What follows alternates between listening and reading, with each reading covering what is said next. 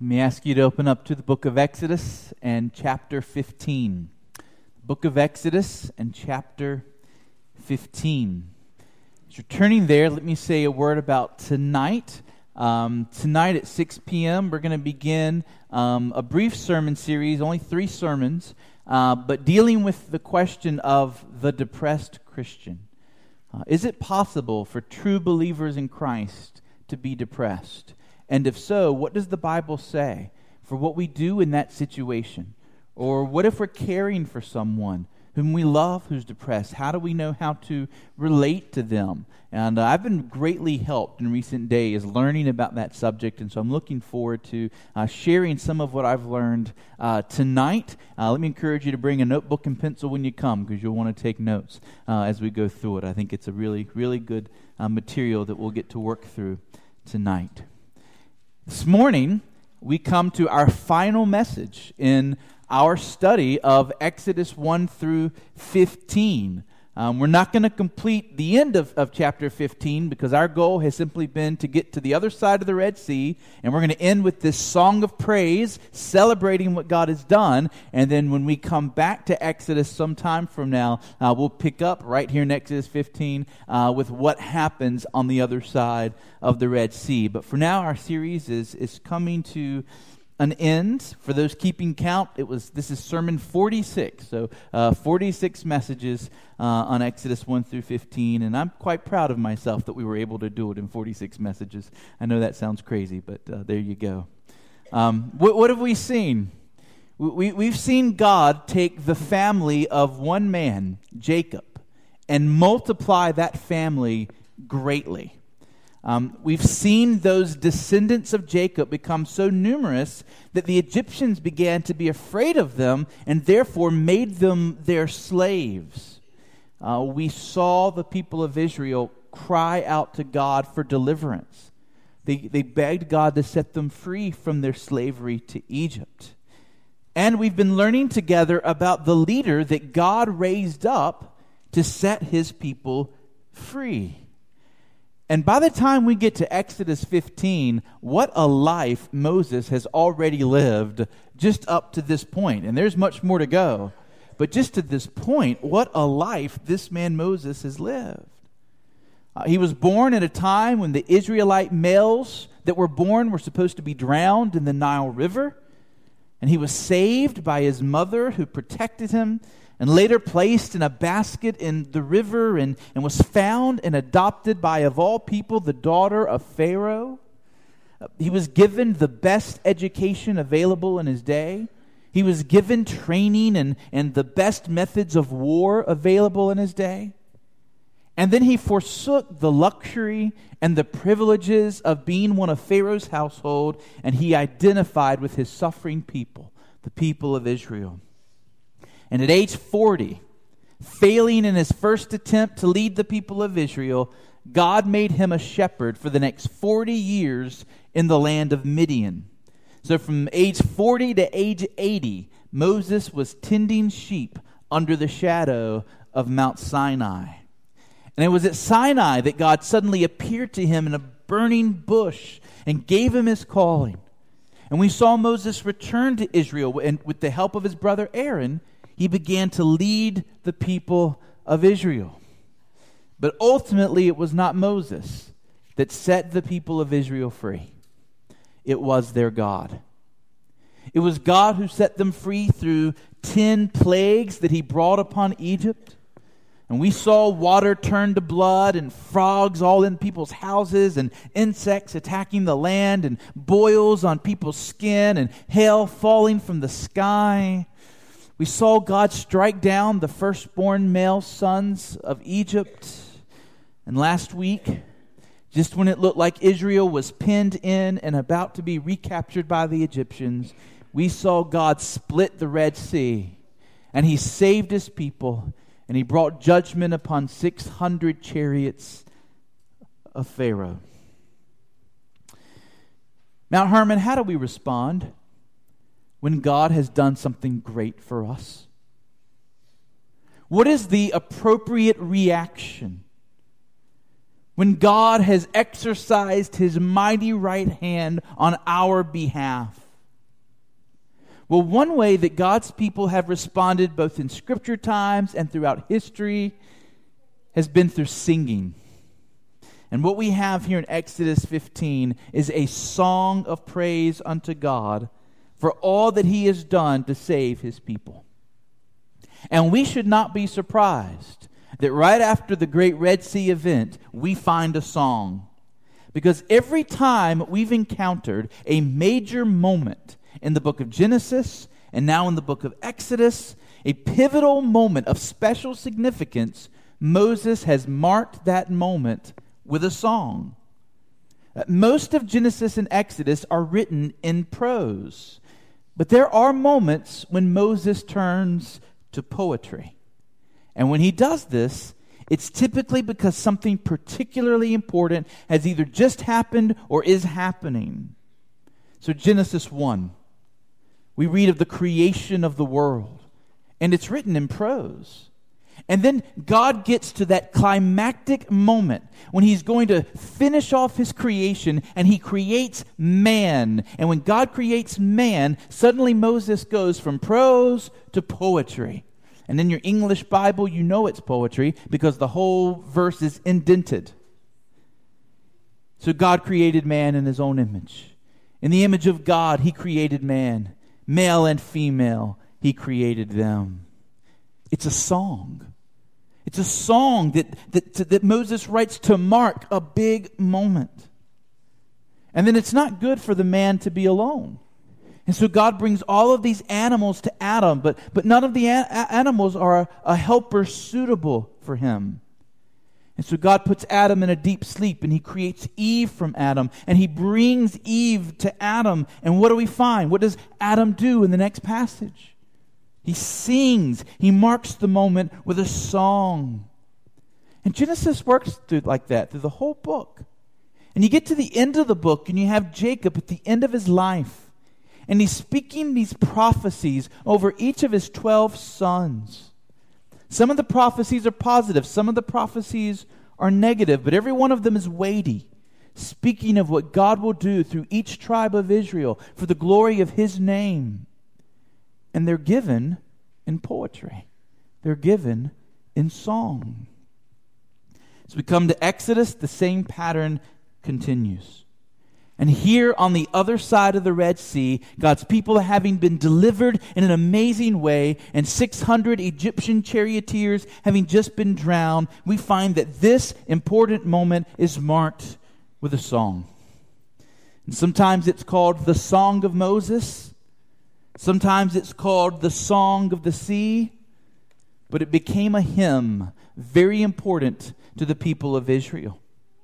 And when they celebrated the Passover each year, or when they went to redeem their firstborn sons at the temple, or when they just wanted to teach their children and their grandchildren what God had done for Israel years ago, decades ago, centuries ago, this was a song at their disposal to teach them what God had done. It is a song about the glory of God and about His great deeds. It is a song that was meant to be passed down for generations, even to our very day, that God's amazing work on behalf of his people would be known.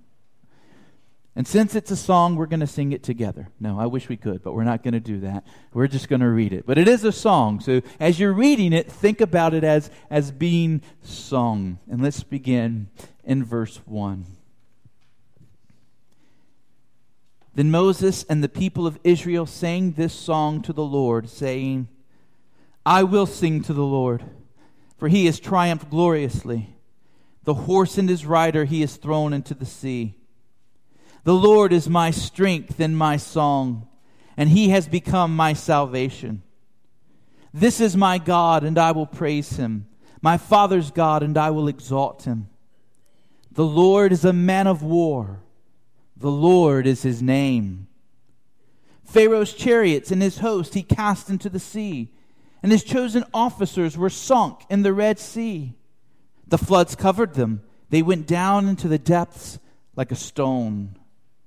Your right hand, O Lord, glorious in power, your right hand, O Lord, shatters the enemy. In the greatness of your majesty, you overthrow your adversaries. You send out your fury, it consumes them like stubble. At the blast of your nostrils, the waters piled up. The floods stood up in a heap. The deeps congealed in the heart of the sea. And the enemy said, I will pursue. I will overtake. I will divide the spoil. My desire shall have its fill of them. I will draw my sword. My hand shall destroy them. You blew with your wind, and the sea covered them. They sank like lead in the mighty waters.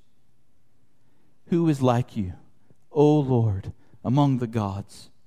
Who is like you, majestic in holiness? Awesome in glorious deeds, doing wonders. You stretched out your right hand, the earth swallowed them. You have led in your steadfast love the people whom you have redeemed. You have guided them by your strength to your holy abode. The peoples have heard, they tremble. Pangs have seized the inhabitants of Philistia. Now are the chiefs of Edom dismayed. Trembling seizes the leaders of Moab. All the inhabitants of Canaan have melted away. Terror and dread fall upon them because of the greatness of your arm. They are still as a stone till your people, O Lord, pass by, till the peoples pass whom you have purchased. You will bring them in and plant them on your own mountain, the place, O Lord, which you have made for your abode the sanctuary, O Lord, which your hands have established. The Lord will reign forever and ever. For when the horses of Pharaoh with his chariots and his horsemen went into the sea, the Lord brought back the waters of the sea upon them. But the people of Israel walked on dry ground in the midst of the sea. And then Miriam the prophetess, the sister of Aaron, took a tambourine in her hand and all the women went out after her with tambourines and dancing. And Miriam sang to them, Sing to the Lord, for he has triumphed gloriously. The horse and his rider he has thrown into the sea. So, what we have here is a song that Moses composed very soon after seeing what God had done at the Red Sea. And he taught this song to Israel by singing it himself. Miriam, his sister and Aaron's sister, helped teach this song to the women of Israel. Uh, notice, by the way, that the same words that start the song back in verse 1 are also the first words of the song of Miriam in verse 21. So it's not actually two different songs. What we're being told here is that Moses taught this song to the people of Israel, and then Miriam took, a, took it upon herself with tambourine and dancing to help teach it to the women of Israel, so that the women of Israel would learn and sing this same song. And instead of writing the same song twice, when it talks about Miriam, it just gives the first lines of the same song that Moses wrote. Now we're going to look at this hymn in a broad way. And looking at it broadly, I see four major truths in this song. Four major truths that are being taught. And each one of these truths issues a call to you and to me. And so, my goal this morning is very simple. I want to show you these four truths, and I want to make sure we hear these four calls. So, here we go. Truth number one it is good for God's saved people to sing his praises. It is good for God's saved people to sing his praises. This is verse 1. I will sing to the Lord, for he has triumphed gloriously. And we're told in verse 1 that Moses and all of Israel sang this song. We're told in verse 20 that Miriam and all the women sang this song with tambourines and with dancing. And I absolutely love what Matthew Henry says about this. Uh, he's still my favorite commentator of all time. You say, Justin, if I could have one commentary on the Bible, who should it be? To this day, I still say it's Matthew Henry. He's just wonderful. But here's what he says He says, Those that were to hold their peace while the deliverance was in working, must not now hold their peace now that it has been wrought. The less that they had to do then, the more they have to do now. In other words, as we talked about last Sunday morning, the role of Israel in defeating the Egyptians was simply for them to fear not, stand firm, and watch. Because God was going to do all the work. And God did. God split the Red Sea. God blocked the Egyptians from the Israelites with his pillar of cloud so that the Egyptians could not attack until his timing was right. It was God who clogged up the wheels of the chariots, not the Israelites. And then, when the charioteers sought to ride on dry ground across the sea, it was God who caused the waters of the sea to come crashing down upon them. Israel could not save themselves, and they did not save themselves. It was God, in an amazing act of his power, who saved his people. And now, though they weren't able to do anything to do to, in the work of salvation, Israel knows that they now have a duty upon them. And that duty is to give God the glory and the praise and the thanksgiving that He is due for having done so much for them. God did not create us to save ourselves. God created us that He might show the glory of His mercy and grace, and that we might know the joy of being redeemed by Him and give Him the worship He is due. God loves to display his awesome attributes. God takes pleasure in our pleasure of seeing him work on our behalf.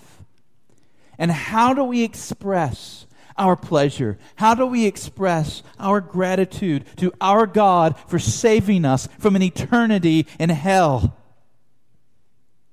I mean, how do you say thank you for that? Through song through singing. It's one major way.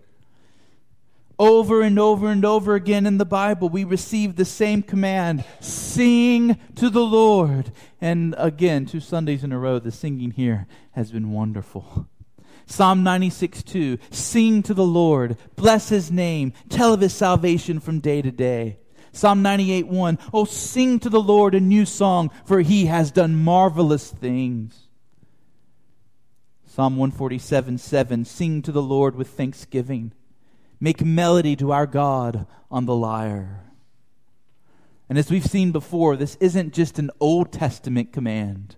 Both Ephesians and Colossians in the New Testament give us explicit commands that when we gather together, we are to sing praises to our God. I wonder, do we in this room have the heart of the psalmist? Who said in Psalm 104 33, I will sing to the Lord as long as I live. I will sing praise to my God while I have being. Modern technology has many wonderful benefits, but modern technology also comes with trade offs. And one of the consequences of the invention of the radio and then records and eight tracks and then cassette tapes and then CDs and then MP3s and now streaming music. One of the trade offs of that is that music has become for our society something you listen to and not something you do for a lot of people. But for most of history, people didn't have radios and they didn't have CDs and they didn't have iTunes. It wasn't that they had at, at their disposal at any time someone to sing for them. If you wanted music in your life, you sang. Most people didn't have pianos in their homes, keyboards in their homes. What people have had for all of human history is the human voice. And music was part of family life and community life as, as people would gather together to sing. They would sing in the fields as they worked. They would sing in their homes as something to do for entertainment as families. There was no Xbox, right? What are you going to do for entertainment in your home? You sing together. They would gather together as congregations and they would sing to the Lord, often unaccompanied, a cappella music. It was just singing. Other times, simple instruments were used, like the tambourine, like the lyre in Bible times, like a, acoustic guitars in our own day. But the point of it is this music was a corporate activity. It was, it was part of the stuff of life, and, and everybody sang. It wasn't professionalized. That's what we've done in our day. We've professionalized music so that now we say that person can sing, that person can't. That kind of talk would have seemed very strange to people of past centuries. Singing was a communal activity something that was good for, for everyone's soul. And then also, for various reasons, there are many men in our culture today who have this idea that if you sing and you sing out boldly as a man, that that's somehow effeminate or unmanly, as if real men don't sing. But nothing could be further from what we see in the Bible. In the Bible, the manliest of men were singers. Moses had to sing this song to the people of Israel for them to learn it. Moses was a warrior. Moses was a commander in chief. And Moses, Moses was a minister of music. he was a worship leader. David. Yes, David was a poet. David was a psalmist. And he was a mighty warrior. The people saying, Saul has slain his thousands, but David has slain his tens of thousands. This is the David who slew Goliath. This is the David who took apart lions when they were coming against the sheep he was protecting. This was a real man. And in the Bible, real men sing. Don't try and take away David's man card because he was a singer. Have you ever torn a lion apart? Dare I suggest that it is fear of man, that it's actually cowardice that keeps many people from singing out boldly and lifting their voices up to God and giving Him the praise He deserves. So, the first thing I see in this song is a call for us to be a people who sing God's praises. It is a duty. It's a duty upon It's not like an optional thing. It's a duty because God has commanded us explicitly to do it, and because God is worthy of it, and because He's done so much for us. We are obligated to sing God's praises because He gave His very Son for us. And He placed the wrath that we deserve upon the shoulders of His Son. And God has forgiven us our sins, and He has made us His children. And He has given us so many precious promises. And one day we're going to see His face and we're going to know what heaven really is. Shame on us if we don't sing the praises of this God. But it shouldn't simply be a duty, it ought to also be our delight. It ought to fill us with joy, to raise our voices, to sing to God, and to sing to others of His awesome character and His awesome deeds. In fact, we ought to be thinking much less about the singing itself and much more about who we're singing to. We ought to get caught up in the lyrics of these songs. Oh, great God of our highest heaven, right? We, we get caught up in the words so that we see and we feel the glory of God in a way that we can't help but sing. And if it sounds awful, we don't care because God's worth it. We'll just say it's a shout, right? My singing may sound more like shouting, but He's worthy of my shouting. Let us shout to the Lord. So, Mount Hermon, may this church be known till the day that Jesus comes back as a church that sings mightily the praises of God because God inhabits the praises of his people. He draws close to people who humble themselves to lift up their voices in joyful praise. It's the first truth I see. Here's the second. And that truth is this The Lord is a man of war. The Lord is a man of war. Did, did you see how much of this psalm how much of this hymn is about God fighting for Israel and what he did against the Egyptians. And we're told explicitly in verse 3, though the whole song really encapsulates it, that our God is a man of war. He's a fighting God, He's a warrior God. Throughout history, nations have been judged first and foremost on their military power.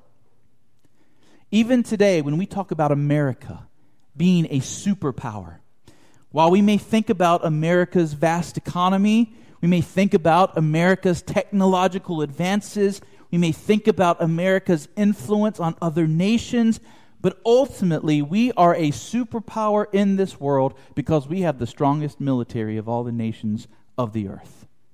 And if you take away our strong military, everything else that we are becomes vulnerable and can be taken over by others. Military might is what makes a superpower. If we look back at the ancient times, nobody would have said, That Israel, that's a superpower. Oh, the military might of Israel. We're going to shake in our boots. We don't want to face Israel. No. People talk that way about Egypt. Israel didn't have a single chariot, Egypt had 600 of them.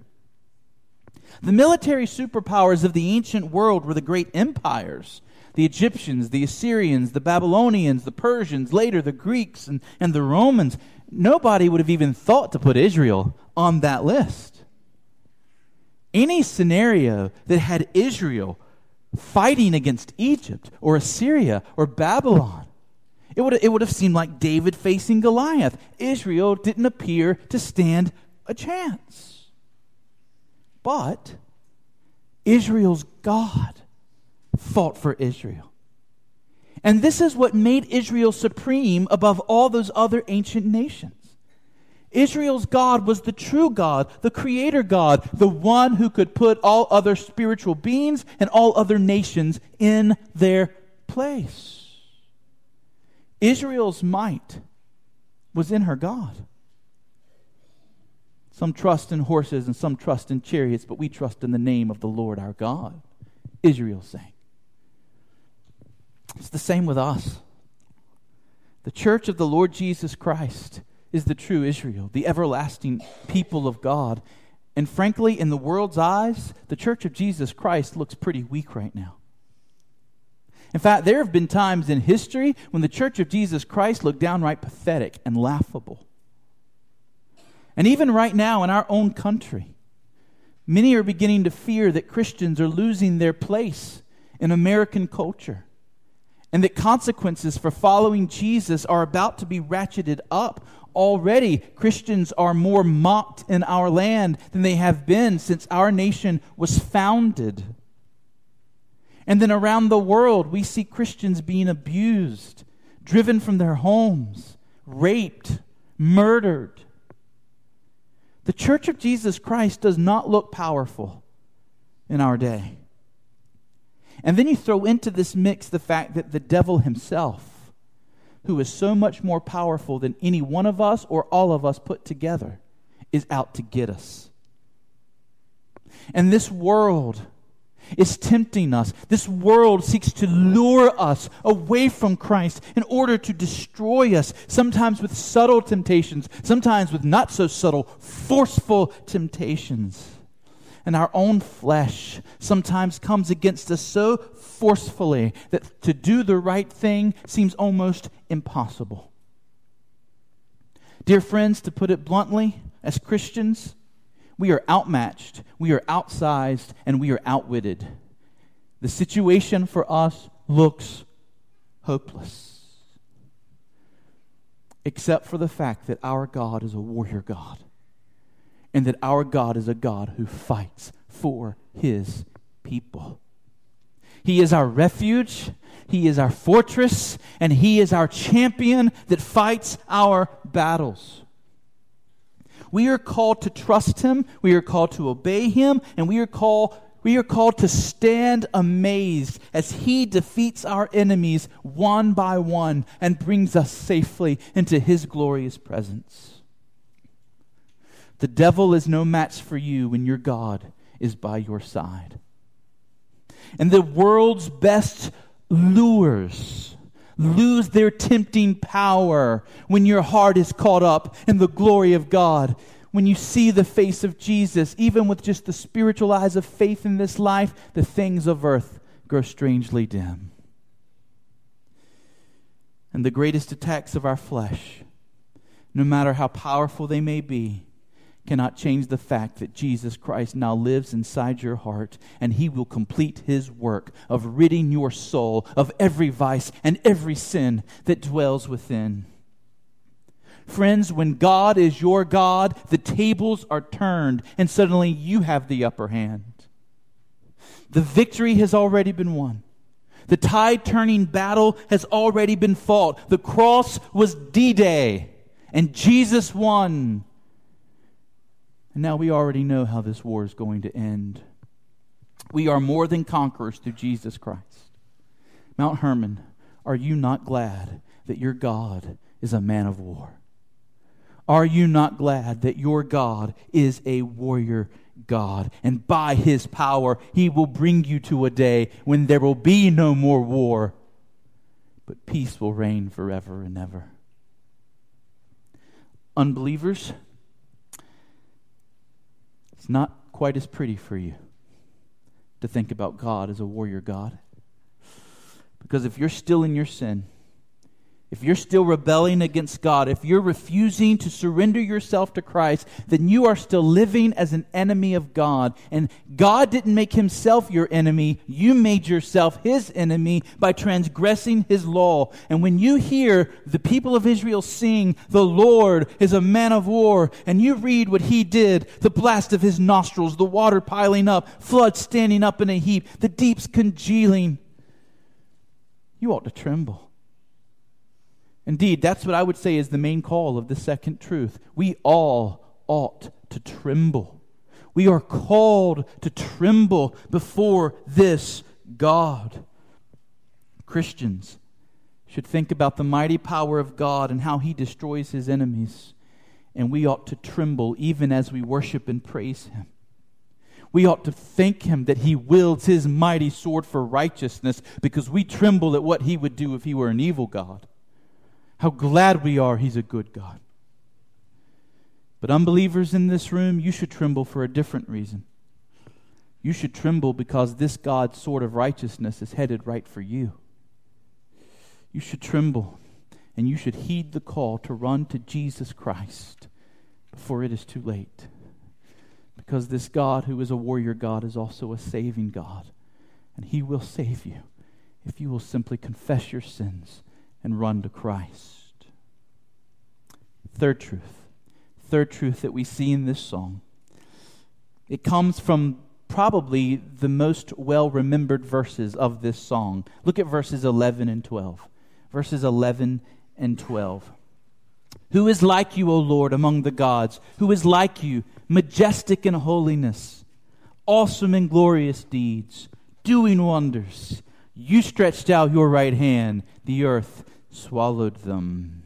The truth I see here is that there is no God like God.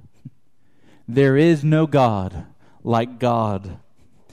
Don't stumble over the fact that the Bible talks about gods with a little g in our English translations, right? Don't stumble over the fact that the Bible says there are other gods in this world besides God. Because when the Bible speaks this way, it's not talking about as if all these other gods are equal with God. It's not. The Bible uses this word gods to simply to refer to spiritual beings. We've already seen that the gods worshipped by pagan cultures like the Egyptians are told are taught to us in, in Deuteronomy that they're actually demons being worshipped as gods. What the pagan peoples called gods were actually angels, spiritual beings, powerful beings, demonic beings that were worshiped as gods. And the Bible calls them gods. So when Moses sings, Who is like you, O Lord, among the gods, what he's saying is, There is no spiritual being that compares to God. Take the mightiest of the angels, take Michael, take Gabriel. They are amazing. The power of Gabriel, the power of, of Michael is, is astounding. Or even take the power of the mightiest fallen angel himself, Satan. It's astounding power that he has. But it is nothing compared to the power of our God. There is a qualitative difference between the God of Israel and every other spiritual being. Who is like you, O Yahweh, Jehovah, among the gods? Answer no one. He is creator, they are creature. He is potter, they are clay. He is sovereign, and in his decrees, every thought, whim, and action, even of every angel, has already been fully decided. The end of the day, they are chess pieces on his board, and he is the chess master. When it comes to power, when it comes to sovereignty, when it comes to might, there is none who can compare with our God. He is majestic in holiness. Remember, holiness means being set apart, being, being different, distinct. The Grand Canyon is majestic in holiness. That is, it is majestic and that there is no other place like it. You see it, and in sheer awe, you declare, There is no other place like this. I have never seen anything like this before. You see it, and you say, The photographs don't do it justice. You just have to see it to get it. And this is how God is majestic in holiness. He has a majesty that is all His alone. It is the majesty of being a God of wonders, a God of glory, greater, grander, qualitatively different from anything else in this world. Everything else is created. He is the fountain of all existence. As soon as we begin to try and describe God, we begin to get befuddled in our language. Words can't do him justice. He is different from everything else. And he is awesome in glorious deeds. Literally, his deeds cause us to stand in awe. Frogs jumping around in your bedroom, that makes you stand in awe. hail falling from the sky, having been said, it will happen at this time, on this day, to these people, and not to these people. And it happens. That causes you to stand in awe. The waters of the Red Sea piling up like walls caused the people of Israel to stand in awe. And Mount Hermon, we have even greater reasons to stand in awe because God became man for us and he lived a perfect life for us. And God bore his own righteous wrath on the cross in our place. God died. I mean, how do you wrap your mind around that? And then he rose again. And even right now, Jesus Christ is interceding for you in heaven. And he's going to come again. And he's going to come again in a way that every eye shall see him. He's going to split the heavens. He's going to gather all peoples to himself. And a great separation is going to happen. It will be a day of awe. It will be a day of wonder. Our God is a God of glorious, amazing deeds. Nothing Hollywood can produce comes close. My family had a Mission Impossible marathon this past week before we went and saw the latest movie. And we watched Tom Cruise do those amazing stunts. And you see him there in Dubai, and he's doing these crazy things, crawling way up on this building and swinging back and forth and barely hanging on. And, and in a sense, your jaw drops like, wow. And then you remember, he didn't really do it. it's fake. Our God really is authentic in his glorious deeds. These aren't just stories, he did it. Our God is a God who does wonders, the verses say. We just read, right? Brad read for us Jesus casting out demons. Uh, Jesus healed blind men and crippled people, and he, he, he healed paralytics. He healed people who, would, who were born blind, and there was no cure for them. He raised people from the dead. Even the winds and the waves obeyed his voice. Jesus rose from the dead, giving death itself its own death blow, so that we have the death of death and the death of Christ. And if that wasn't enough, Jesus Christ came to you and to me in our hardness of heart, in our anti God spirit, and He caused us to be born again. He performed heart surgery on every one of us who is a Christian, and He gave us a new heart. Our God is a God of wonders. Church, if ever there was a people who had a reason to stand in awe of God, it is us right here. I would say this is a call to marvel. A call to marvel at our God. When was the last time you looked up at the night sky and just marveled? When was the last time you looked around the world? This happens to me sometimes, even just riding down the road, and you'll just see something you've seen a thousand times, and you just stop and you just see it almost like you're seeing it for the first time. It's a tree. I've seen a gazillion trees. But suddenly you see it like, isn't this thing weird? Isn't it amazing that this thing exists, right? Just, just your hand, that this thing exists. Let us be a church that loves to marvel at the greatness of our God. We're going to close with this final truth, this final truth that we see here in this song, and it's this God will bring his people into his sanctuary. God will bring his people into his sanctuary. Or if you want to make it clearer as far as understanding, God will bring his people into his presence. He will bring his people into his presence. The people of Israel sang their faith, sang their hope, sang their trust in God that he was going to bring them into his presence. Uh, verse 13. You have led in your steadfast love the people whom you have redeemed. You have guided them by your strength to your holy abode. Look down at verse 17. Verse 17, you will bring them in and plant them on your own mountain, the place, O Lord, which you have made for your abode, the sanctuary, O Lord, which your hands have established. The Lord will reign forever and ever. Mount Hermon, we can rejoice to say that our God will bring us into his sanctuary. In one sense, he already has. The day you were saved, you were brought into the people of God, into God's church, into the sanctuary. Remember, now God's temple is not a building made with human hands. If you are a Christian, you are the temple of God. He has made you his sanctuary. And even more times in the New Testament says that we as individuals are temples of God, it says that we as the church are the sanctuary, the temple of God, in which His presence dwells. You want something that will boggle your mind and cause you to stand in awe. Almighty Creator God, who is omnipresence, dwells in you.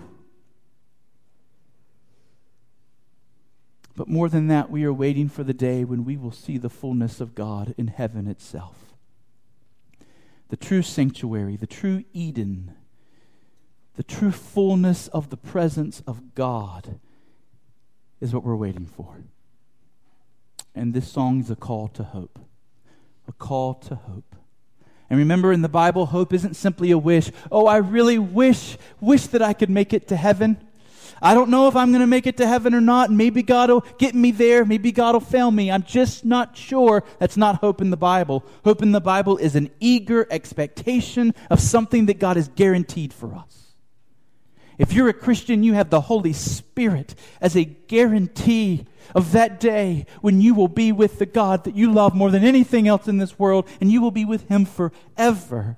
Are you, dear friends, are you gaining strength for today by holding fast to that hope of what you know is coming to you tomorrow?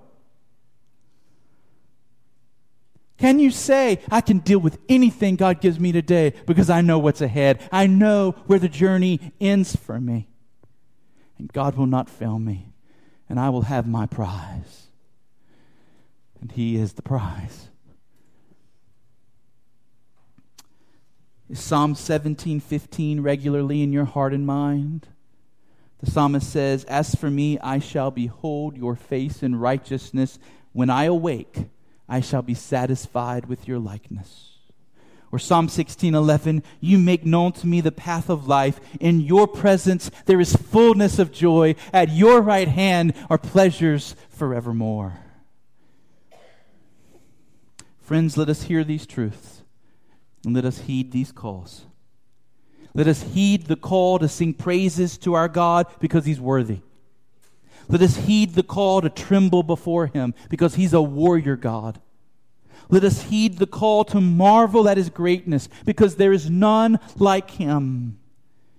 And let us heed the call to hope in our God because he will one day bring every person who trusts in him into his glorious presence where there are pleasures forevermore.